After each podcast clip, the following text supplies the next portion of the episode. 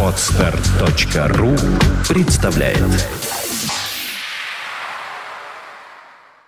Свободное радио Компьюлента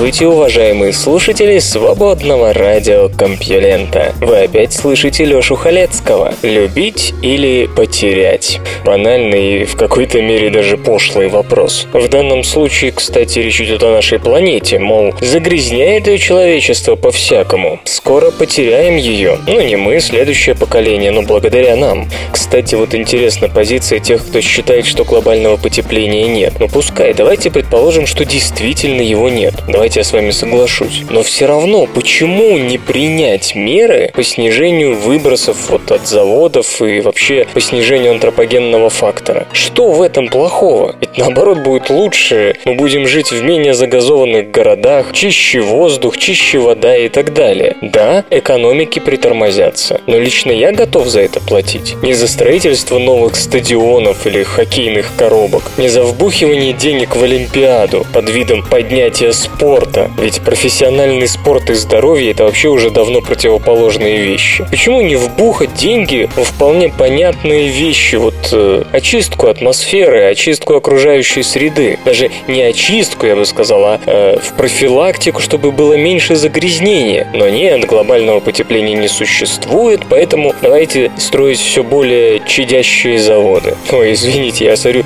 я тут уже вступление наговорил. Прошу прощения. Леша Халецкий, Свободное радиокомпьюлента новости. Наука и техника. Альтернативная энергетика. Сверхбыстрый рост, неясные перспективы.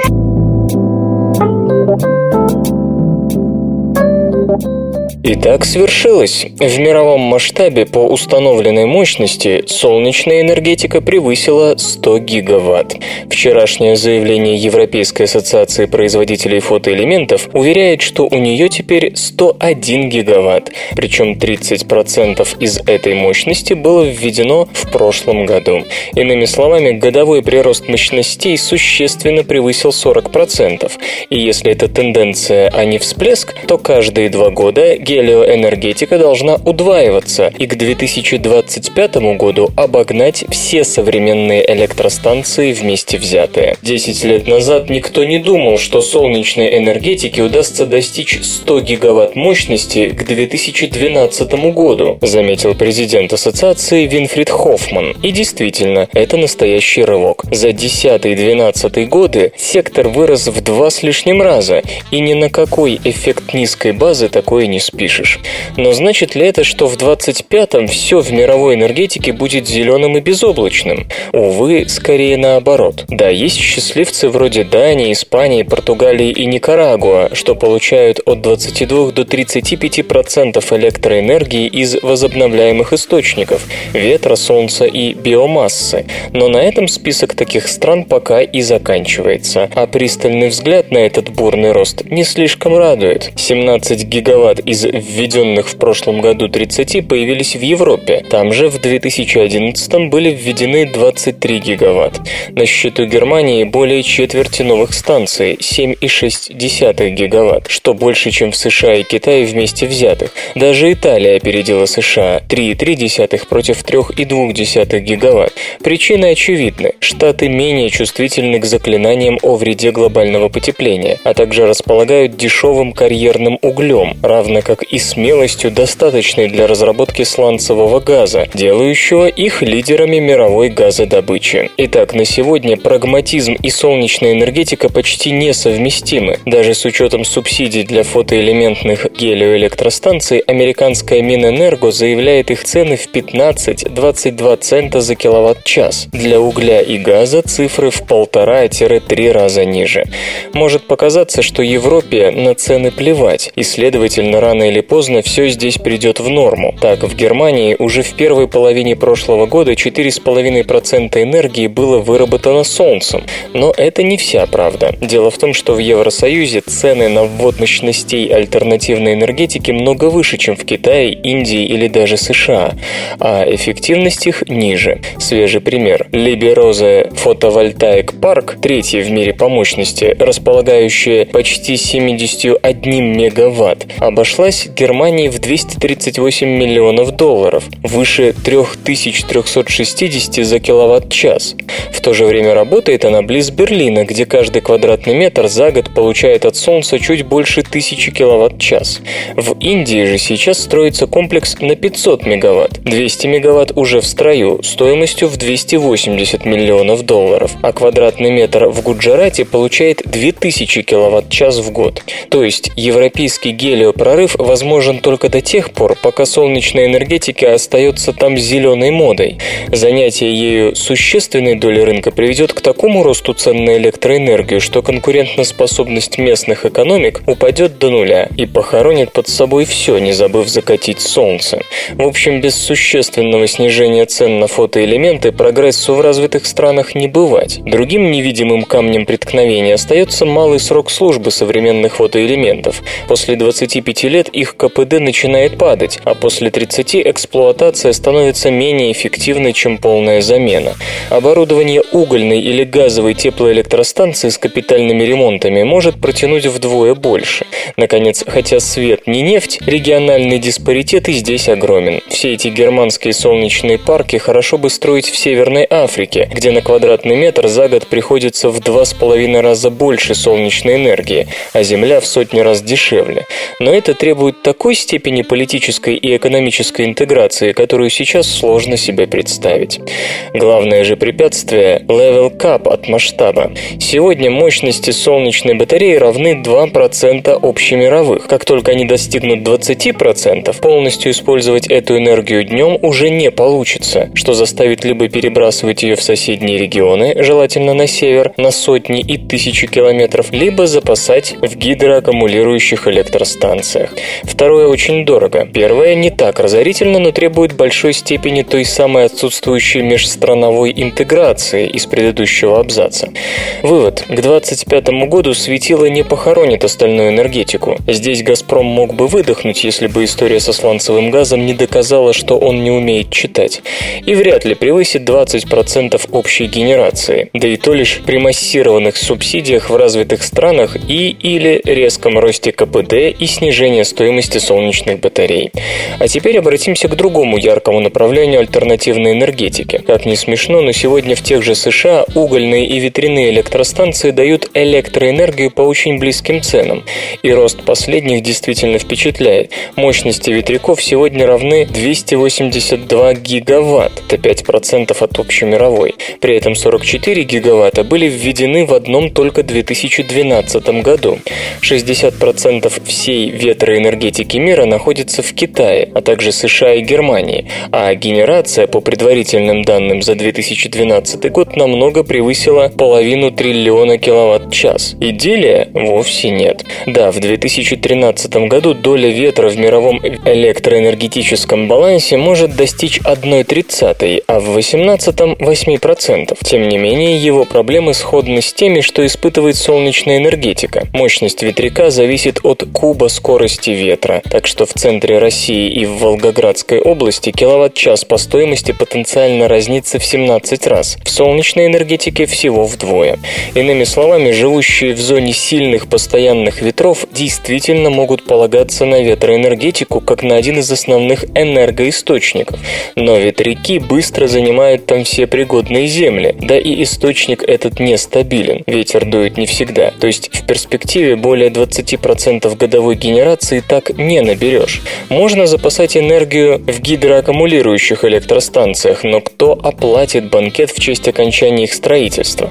Нет, конечно, всегда есть альтернативные методы. Якорные офшорные ветряки, запасающие энергию в водовороте прямо под собой и так далее. Да только они еще не вышли на стадию промышленного производства. Поэтому офшорная ветроэнергетика, способная покончить с дефицитом богатых ветром мест, продвигается в мире черепашьим шагом. США, например, только только сейчас начали строить первую такую электростанцию, причем совсем не торопятся. Вот намечен на 2015 год. Причины тривиальны. Наземные ветряки производят энергию по 9,6 центов за киловатт-час, а офшорные по 33-34 цента. Это данные Министерства энергетики США. Если и разворачивать массовое строительство последних, то лишь после вывоза еще остающейся в этой стране промышленности в Юго-Восточную Азию. А всему виной огромная стоимость укрепляемых на мелководье циклопических ветряков традиционных конструкций, которые давно пора заменить чем-то иным. Вот только вкладываться в такие исследования мало кто готов. На этом месте пессимист непременно отметит, как бы не были велики успехи альтернативной энергетики, без существенных технологических сдвигов даже к 2025 году окончательной победы над углем, не говоря уже о газе, ждать не приходится. А оптимист, разумеется, пообещает немедленное внедрение наноантенн к концу десятилетия и прочие высокотехнологические радости.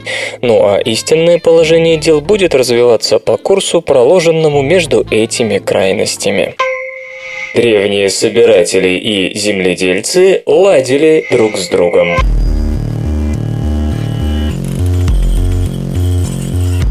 Тысячи лет назад собиратели и ранние земледельцы Балкан жили в мире, утверждает новое исследование. В то же время специалисты предупреждают, что эта идиллия скорее исключение, чем правило для эпохи распространения сельского хозяйства. Переход от охоты и собирательства к земледелию стал одним из важнейших событий первобытной истории. Этот переворот знаменует собой начало неолита. Около 11 тысяч лет назад племена Ближнего Востока приступили к одомашниванию растений и животных. Возникли оседлые общины с постоянными жилищами. В Европе тем временем кочевники мезолитических культур продолжали охотиться, ловить рыбу и собирать дикие растения. Некоторое время спустя, где-то 8,5 тысяч лет назад, неолитический способ хозяйствования проник в Анатолию и на Балканы, и давно идет дискуссия о том, что произошло, когда собиратели и фермеры встретились. Они затеяли войну, заключили мир или просто проигнорировали поддерживали друг друга. На Балканах обнаружено несколько стоянок и поселений, относящихся к тому времени. С 60-х годов прошлого века в Дунайских ущельях на границе Румынии и Сербии археологи раскопали более 500 человеческих скелетов. Мезолитические племена тех мест активно ловили осетровых и прочую рыбу и поддерживали отношения с далекими народами, о чем в частности свидетельствует ожерелье их морских раковин с берегов Черного моря. Постепенно начинают появляться появляться черты, характерные для неолитического искусства. Например, в поселении Лепенский Вир в Сербии найдены валуны с изображением полулюдей-полурыб. Ради изучения возможного культурного взаимодействия между культурами мезолита и неолита на Балканах Душен Борич из Кардифского университета Великобритания и Дуглас Прайс из Висконсинского университета в Мэдисоне проанализировали соотношение изотопов стронция в зубах 150 23 скелетов из 9 стоянок. Возраст останков 13,5-7,5 тысяч лет, то есть они датируются как раз рубежом эпох. Соотношение стронция-87 и стронция-86 в зубах зависит от почв и горных пород в тех местах, где рос человек. Исследователи обратили внимание на то, что существенные изменения в соотношении изотопов стронция появляются одновременно с первыми признаками неолитических культур на Балканах. Зубы некоторых людей живших 8200 лет назад, уже не имеют характерного для речных отложений Дуная соотношения. Такие скелеты обнаружены даже на тех стоянках, в культуре которых по-прежнему преобладают мезолитические черты. Постепенно число приезжих растет. В том же Лепинске-Вире практически все были местными, но 5 из 19 скелетов, захороненных 8200-7950 лет назад, принадлежат уже пришлым, и все они женщины женщины. Исследователи считают, что мигранты были носителями неолитических культур. Этот вывод подкрепляется анализом соотношения азота в зубах и костях, который отражает рацион питания. Неместные отдавали предпочтение сухопутной диете, тогда как коренные жители Дуная налегали на рыбу.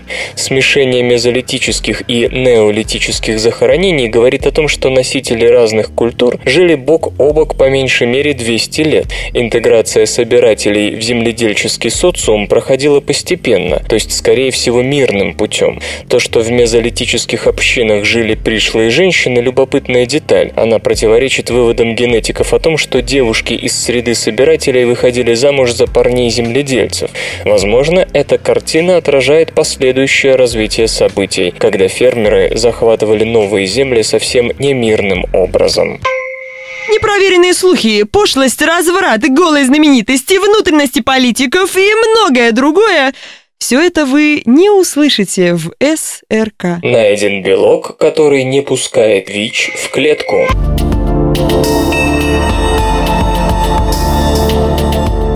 Статье, опубликованной в журнале Immunity, исследователи из Калифорнийского университета в Лос-Анджелесе пишут о новом белке, который теоретически может стать оружием от целого ряда вирусов, вплоть до ВИЧ. Белок, впрочем, не совсем новый. Это холестерол-25 гидроксилаза, фермент, который превращает холестерол в 25 гидроксихолестерол. Особый интерес к нему появился, когда исследователи заметили, что он подавляет рост ВИЧ в культуре клеток. После этого они попытались пытались затормозить размножение вируса у живой мыши, которые пересадили человеческие ткани, и фермент снова сработал как надо, за неделю остановив распространение вируса и гибель иммунных Т-клеток. С другой стороны, мыши, у которых ген холестерол-25 гидроксилазы выключали, становились особенно чувствительны к вирусной атаке, например, к заражению мышиным вирусом герпеса. Как выяснили авторы работы, активация фермента зависит от интерферона, то есть наряду с другими интерферонами интерферон-активируемыми белками входит в систему противовирусной защиты клетки. Белок успешно защищает клетку не только от ВИЧ, но и от вируса лихорадки Эбола, Рифт-Валли и других. У всех этих вирусов есть одна особенность. Поверх белковой оболочки они несут еще и липидную, с белками и углеводами, взятую от предыдущей клетки. Во многом благодаря этой липидной оболочке вирус проникает в новую клетку. Фермент же так модифицирует холестерол в мембране клетки, что вирус вирус не может установить с ней контакта, не способен, иными словами, войти внутрь. С клинической реализацией результатов, однако, может быть не все так просто. Холестерол-25 гидроксилазу трудно внедрить в клетку в больших количествах. С другой стороны, нужно еще перепроверить, действительно ли он противодействует вирусам тропических лихорадок. С этими вирусами опыты ставились пока что только на культуре клеток. Впрочем, даже если фермент поможет справиться с одним лишь ВИЧ, это будет более чем неплохо плохо. Голодные бактерии лишаются устойчивости к антибиотикам.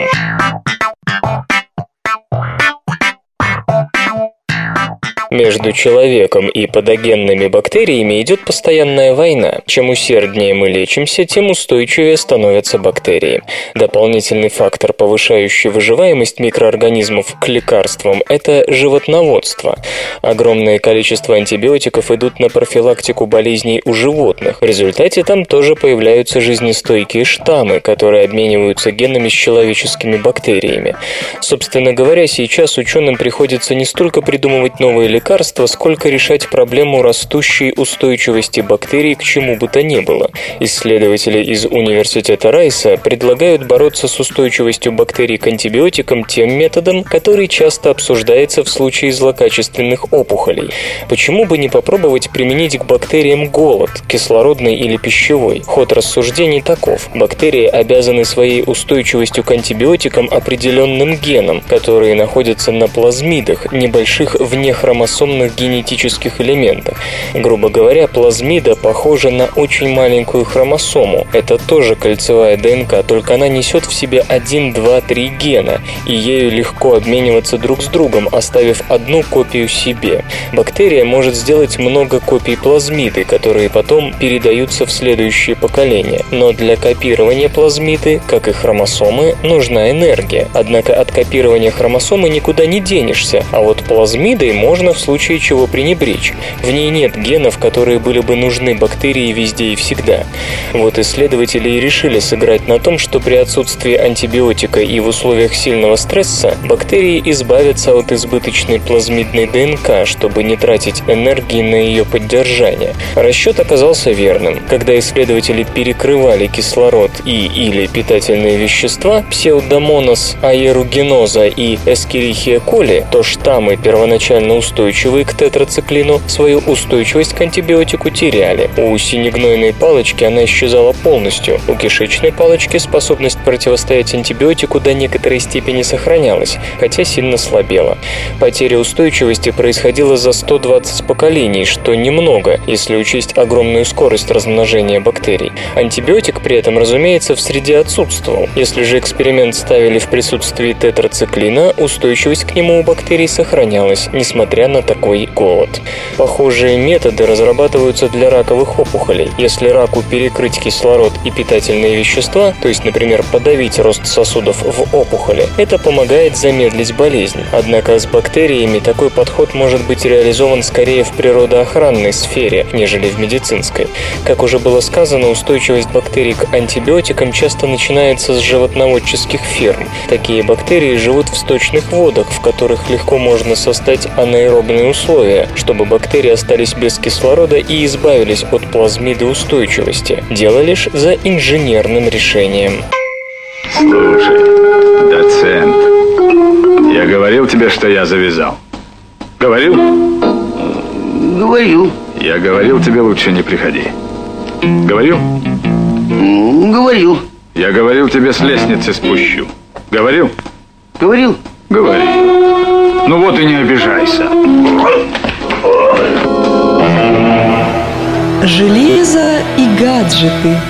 Микрокомпьютер MK812 оценен в 75 долларов.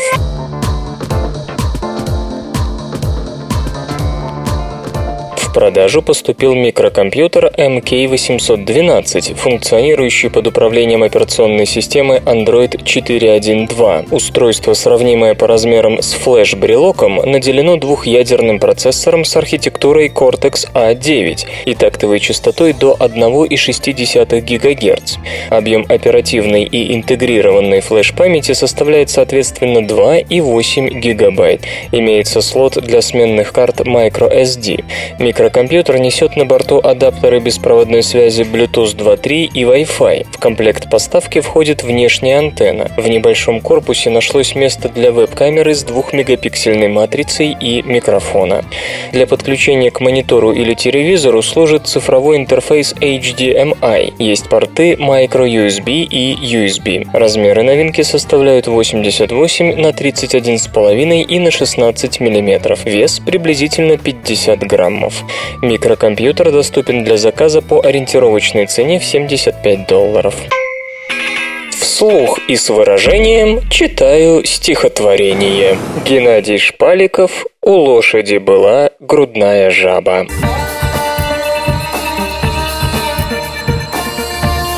У лошади была грудная жаба, но лошадь, как известно, не овца, и лошадь на парады приезжала, и маршалу об этом не словца.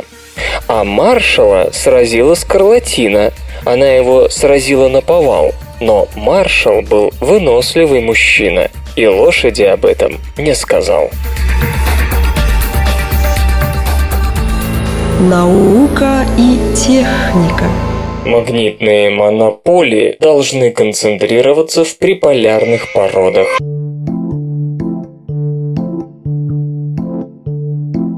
У магнита два полюса, то есть один диполь, но если вы распилите его пополам, то у каждого нового куска тоже будет два полюса. Однако, согласно современным физическим взглядам, некогда были условия, в которых возникали монополии, грубо говоря, обособленные магнитные полюса. Магнитные монополи действительно замечательный гипотетический объект. Он объясняет квантование электрического заряда и необходим в теориях, которые объединяют фундаментальные взаимодействия поясняет Филипп Мермо из Университета Женевы. Странно, отчего их до сих пор не обнаружили в природе, и если их действительно нет, это будет необъяснимо. Предположительно, монополии, предсказанные Полем Дираком в 1931 году, слишком тяжелы для того, чтобы их удалось создать при тех энергиях, которыми располагает Большой адронный коллайдер.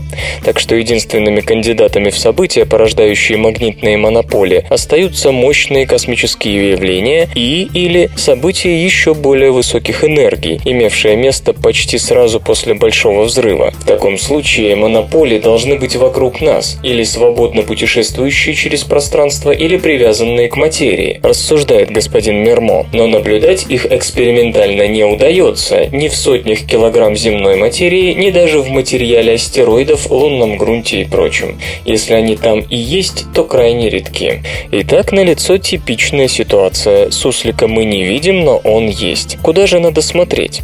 Группа Филиппа Мермо считает, что углядеть его можно, если, отказавшись от услуг Большого адронного коллайдера и масштабного перелопачивания грунта, перейти к новому месту поиска. При формировании Земли магнитные монополи в мантии, вероятно, были надежно зафиксированы и после остывания планеты двигались только с потоками магмы. При попадании в зону ядра монополи притягивались к центру Земли и затем плавно поднимались вдоль линий ее магнитного поля. Согласно расчетам швейцарских физиков, они должны быть распределены в мантии вдоль линий магнитных полюсов. Те, конечно, периодически смещаются, но в целом скалистые породы родом с широт выше 63 градусов должны содержать намного больше магнитных монополий, чем образцы из любой другой точки Солнечной системы, включая удаленные небесные тела. И такие породы, к слову, до сих пор никогда не использовались для поиска магнитных монополий. Увы, проведенные господином Мермо с коллегами исследования с квидом 23 килограммов антарктических и арктических скалистых пород с содержанием изотопов свинца, указывающим на их древность и мантийное происхождение, не принесли ни одного монополя. Но ученые не отчаиваются. Отрицательный результат позволил им наложить верхние ограничения на количество магнитных монополий в древних мантийных породах Земли, равное 1,6 на 10 в 28 степени нуклонов. Иными словами, на актилион обычных протонов и нейтронов не приходится и одного монополя, так что редкость чрезвычайная. Мед проверят приборами для марсоходов.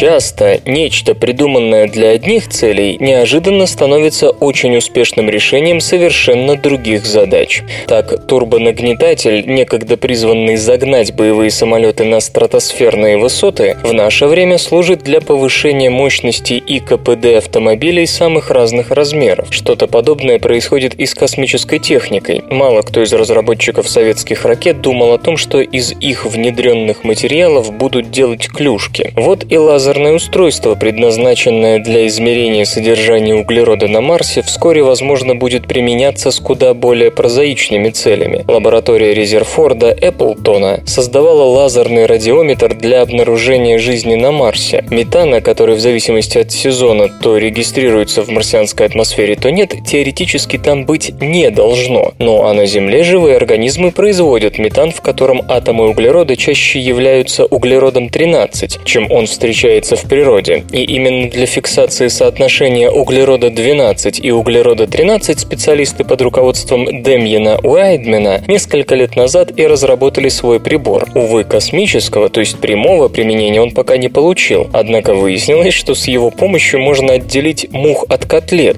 то есть от меда. Если сжечь буквально несколько миллиграммов органического материала и при помощи такого прибора, то есть лазером, излучающим на определенной частоте, проанализировать проанализировать атомы углерода в полученном углекислом газе, вы моментально выясните, настоящий ли это мед. Или же в него добавляли дешевый сахар, где углерода 13 меньше. Та же ситуация и с остальными продуктами, где важно органическое происхождение, например, с шоколадом, оливковым маслом и сходными видами съестного. Важно то, что аппарат, созданный для космического применения, в сравнении с любыми другими устройствами, надежно анализирующими такие продукты, весьма компактен и при этом недорог. В настоящее время разработчики при поддержке Европейского космического агентства ведут поиски партнеров для его коммерциализации. Свободное радио Компьюлента. Компьютер ищет исторические корни современных языков.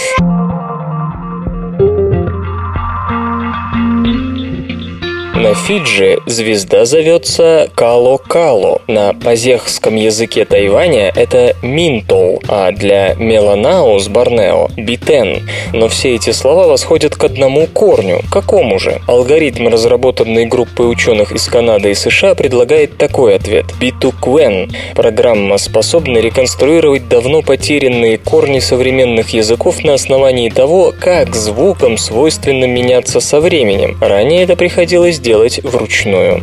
Попытки автоматизировать лингвистические реконструкции уже предпринимались, но Александр Бушар Кате из Университета Британской Колумбии, Канада, и его коллеги утверждают, что предыдущие алгоритмы были в значительной мере трудноконтролируемыми и нормативными. Новый метод позволяет обрабатывать больше языков, повышая качество реконструкции, и к тому же предлагает гибкий, вероятностный образ звуковых изменений. Программа требует ввода списка слов на нескольких языках с указанием их значений и филогенетического древа, показывающего отношения между языками. Такие деревья лингвисты строят, заимствуя приемы эволюционной биологии. Алгоритм автоматически определяет однокоренные слова в разных языках, а затем пытается вывести их общего предка на основании давно замеченных правил. Например, если звуки всегда сопряжены, то с течением времени они могут слиться в один без потери смысла. Метод тестировался на 637 австронезийских языках, которые распространены главным образом на островах Юго-Восточной Азии и Тихого океана, в том числе в Малайзии, на Филиппинах и в Индонезии. Реконструкции общего для них праязыка, выполненные вручную, указывали на Тайвань как прародину данного семейства. Господин Бушар Кате и его коллеги обнаружили, что автоматическая реконструкция совпадает с ручной в 85% случаев. Битуквен не исключение. Наша система учитывает лишь часть факторов, принимаемых во внимание лингвистами, поэтому большинство несоответствий связано с несовершенством нашего метода, которые будут исправлены, отмечает ведущий автор. Кроме того, алгоритм использовался для проверки гипотезы об эволюции языков, предложенной в 1955 году. В ней говорится, что звуки, играющие смыслоразличительную роль, более устойчивы к изменениям. Доказать это предположение, сравнив лишь несколько языков, невозможно, поэтому гипотеза функциональной нагрузки воспринималась с некоторым скептицизмом, но сравнение 637 языков показало, что она верна. Бразильские пауки уходят в небо.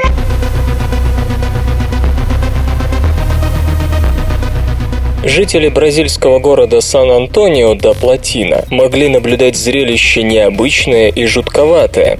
Десятки, если не сотни крупных пауков в буквальном смысле устремились в небо, построив сети на столбах и проводах линий электропередач. Разумеется, колонию воздушных пауков сняли на видео, и теперь каждый может проверить, что бы он почувствовал, доведись ему увидеть что-то подобное. Кстати, видео вы, естественно, можете увидеть на странице этой новости на сайте компьютера Юлента.ру. Хотя мы и представляем пауков как свирепых одиночек, среди них есть виды, склонные к коммунальному жилью. На то, что это не случайность, не внезапно выпавший дождь из пауков, указывало строение паутины. Это были тщательно сконструированные ловчие сети, а не беспорядочные нагромождения нитей, сплетенных паникующими членистоногими. И сначала ученые предположили, что бразильские роящиеся пауки – это Анелосимус экзимиус, которые живут колониями поколениями и даже вместе заботятся о потомстве. Но потом начались сомнения. Во-первых, пауки на видео были заметно больше, чем Экзимиус. Во-вторых, это не совсем их ареал. В-третьих и в главных, строение сети указывает на то, что тут не постоянная колония, как у Экзимиус, а временная.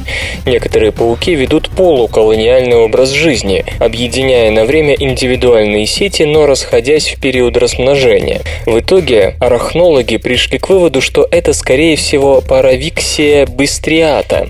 Это относительно крупный паук, живущий в южноамериканских саваннах и формирующий довольно большие колонии. Однако в колониях быстриата не строят общую сеть на всех, как Экзимиус, а просто объединяют вместе индивидуальные ловчие сети. Быстриата проводят ночи на деревьях, а к утру выходят на охотничьи позиции. Для колонии они строят общую рамку, внутри которой каждый паук делает уже собственную сеть. Пауки остаются на на одном месте, пока им хватает еды, нет угрозы со стороны птиц или пока не придет время размножаться. Возможно, полагают исследователи, видеокамера застала пауков именно в тот момент, когда они расходились, чтобы оставить потомство.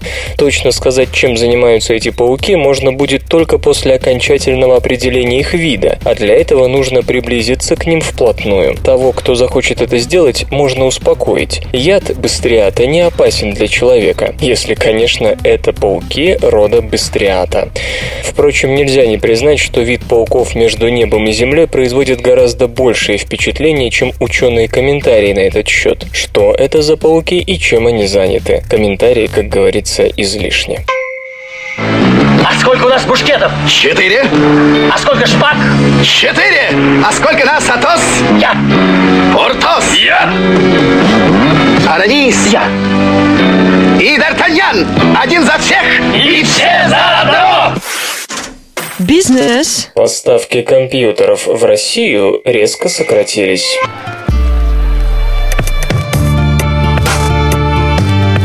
Компания Gartner оценила объем российского компьютерного рынка в четвертом квартале и 2012 году в целом. С октября по декабрь в нашу страну было поставлено менее 3 миллионов ноутбуков и десктопов. Это приблизительно на 20% меньше результата за последнюю четверть 2011 года. Квартальные отгрузки портативных персональных компьютеров рухнули на треть, до миллиона 700 тысяч устройств, в то время как сегмент настольных систем показал незначительный на 4% рост. Поставки компьютеров индивидуальным пользователям снизились в четвертом квартале 2012 года на 35%, корпоративным на 2%.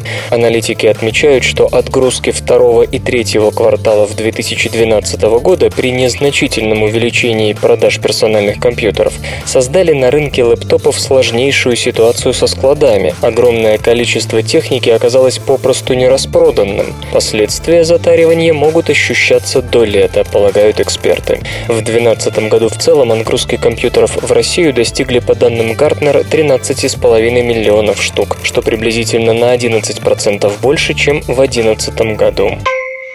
Исторический анекдот. Павел Басинский в биографии Максима Горького описывает случай, как молодой писатель как-то пришел к Короленко, принеся свои ранние романтические опусы на суд маститого автора. Короленко – мэтр, величина, небожитель фактически, но знаменит был тем, что всякого графомана привечал и подолгу с ним разговаривал. Горький читает ему свои вещи, Короленко слушает, кивает бородой и потом мягко так говорит «Молодой человек, видите ли, если бы вы были барышней, я бы вам сказал, не дурно, милая, но лучше выходите замуж. Однако позже Короленко изменил свои взгляды и в 1902 году даже отказался от звания почетного академика Петербургской академии наук в знак протеста против исключения из нее Горького. Наука и техника. Немного о водовороте Аравийского моря.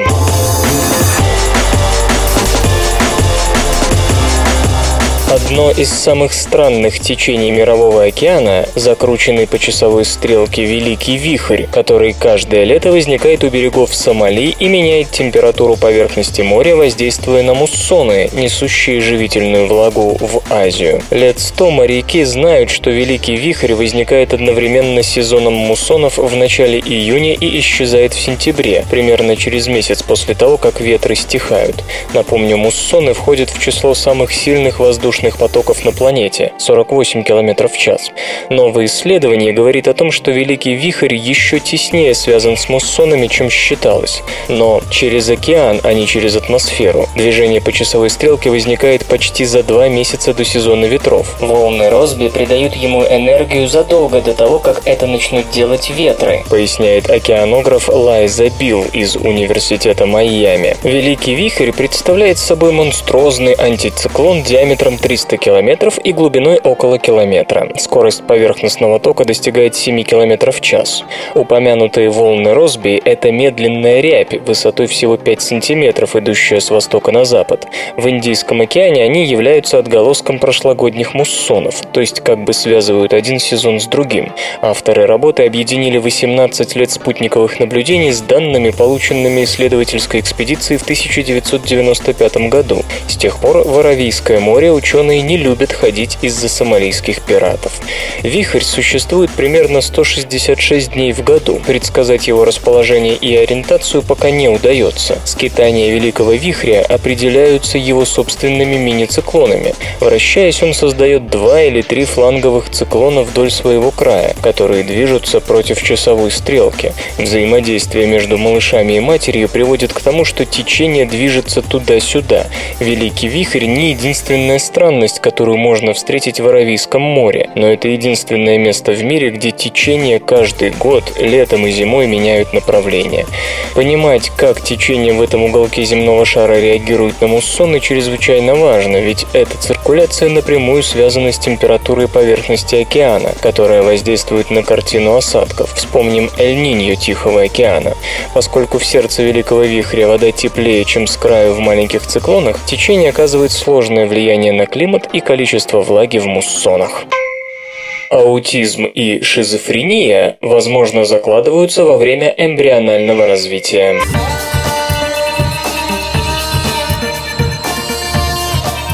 Считается, что такие психоневрологические заболевания, как аутизм или шизофрения, не в последнюю очередь возникают из-за генетической предрасположенности. Однако, как показали исследования ученых из Оксфорда и Имперского колледжа в Лондоне, оба Великобритания, время действия этих генов ограничивается самыми ранними этапами формирования мозга, то есть фундамент для болезни закладывается еще до рождения, а потом эти гены могут спокойно спать, болезнь разовьется и без них. Исследователи изучали нейроны субластинки, временного слоя нервной ткани, которая как бы задает правила для формирования всего мозга. Эта структура известна давно, но что за гены ею управляют и как они это делают, ученые не могли выяснить. Ответить на этот вопрос удалось лишь с помощью современных методов, позволяющих выяснить генетический профиль даже в самом ничтожном количестве ткани. Хотя генетические корни аутизма темны и непонятны, какие-то гены, точнее мутации, мутации в определенных генах все же пользуются у ученых большим доверием. Также обстоят дела и с шизофренией. Известно, что гены, мутации в которых означают предрасположенность к психоневрологической патологии, отвечают за формирование мозга, за образование нейронных цепей. Но создание мозга – процесс длительный. И на каком же этапе эти гены срабатывают? Исследователи проследили за изменениями в активности генов в нейронах мозга мыши от 15-дневного эмбриона и в вплоть до взрослого животного. Нужно заметить, что хотя у мышей вряд ли возможна шизофрения, гены, отвечающие за формирование мозга, у млекопитающих более или менее схожи.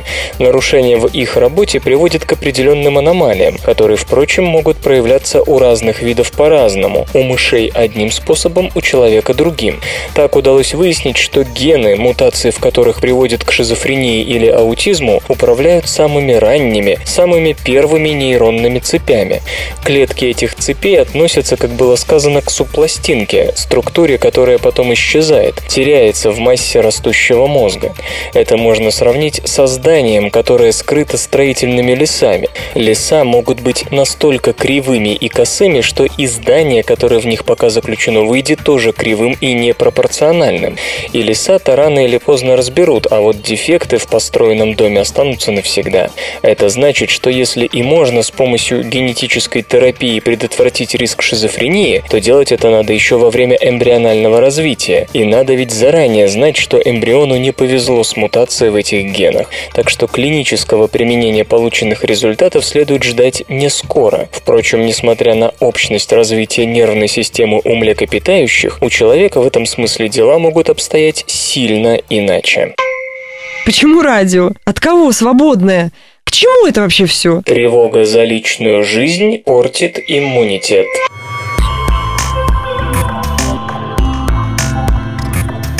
Исследователи из Университета Огайо решили выяснить, есть ли связь между напряженностью в личных отношениях и состоянием иммунитета. Их интересовали не столько шумные семейные скандалы с битьем посуды, сколько тот вариант, когда один из пары начинает задаваться вопросом, а любит ли его другой и насколько сильно.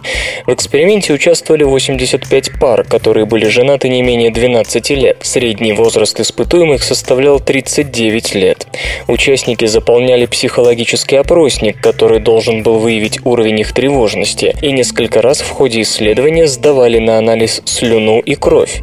Оказалось, что большая тревожность сопровождается повышением уровня стрессового гормона кортизола в слюне и уменьшением числа Т-лимфоцитов в крови.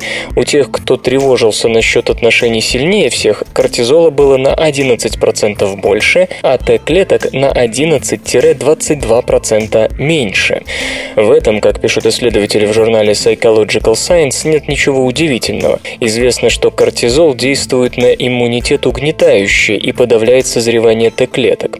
С другой стороны, пониженный уровень Т-лимфоцитов служит причиной того, что иммунитет плохо отзывается на вакцины.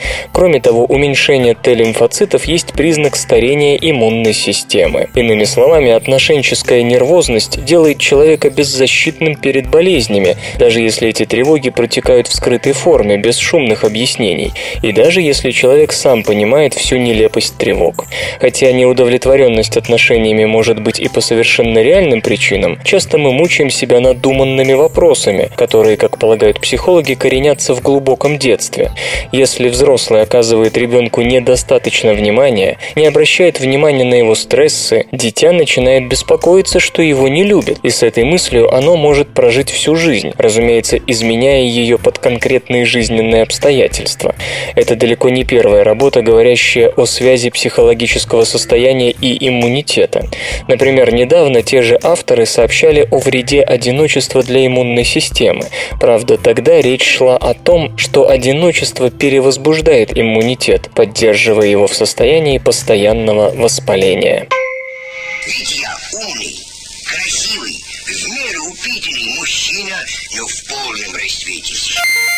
Компьютер. Компьютер. Лента. Подкаст.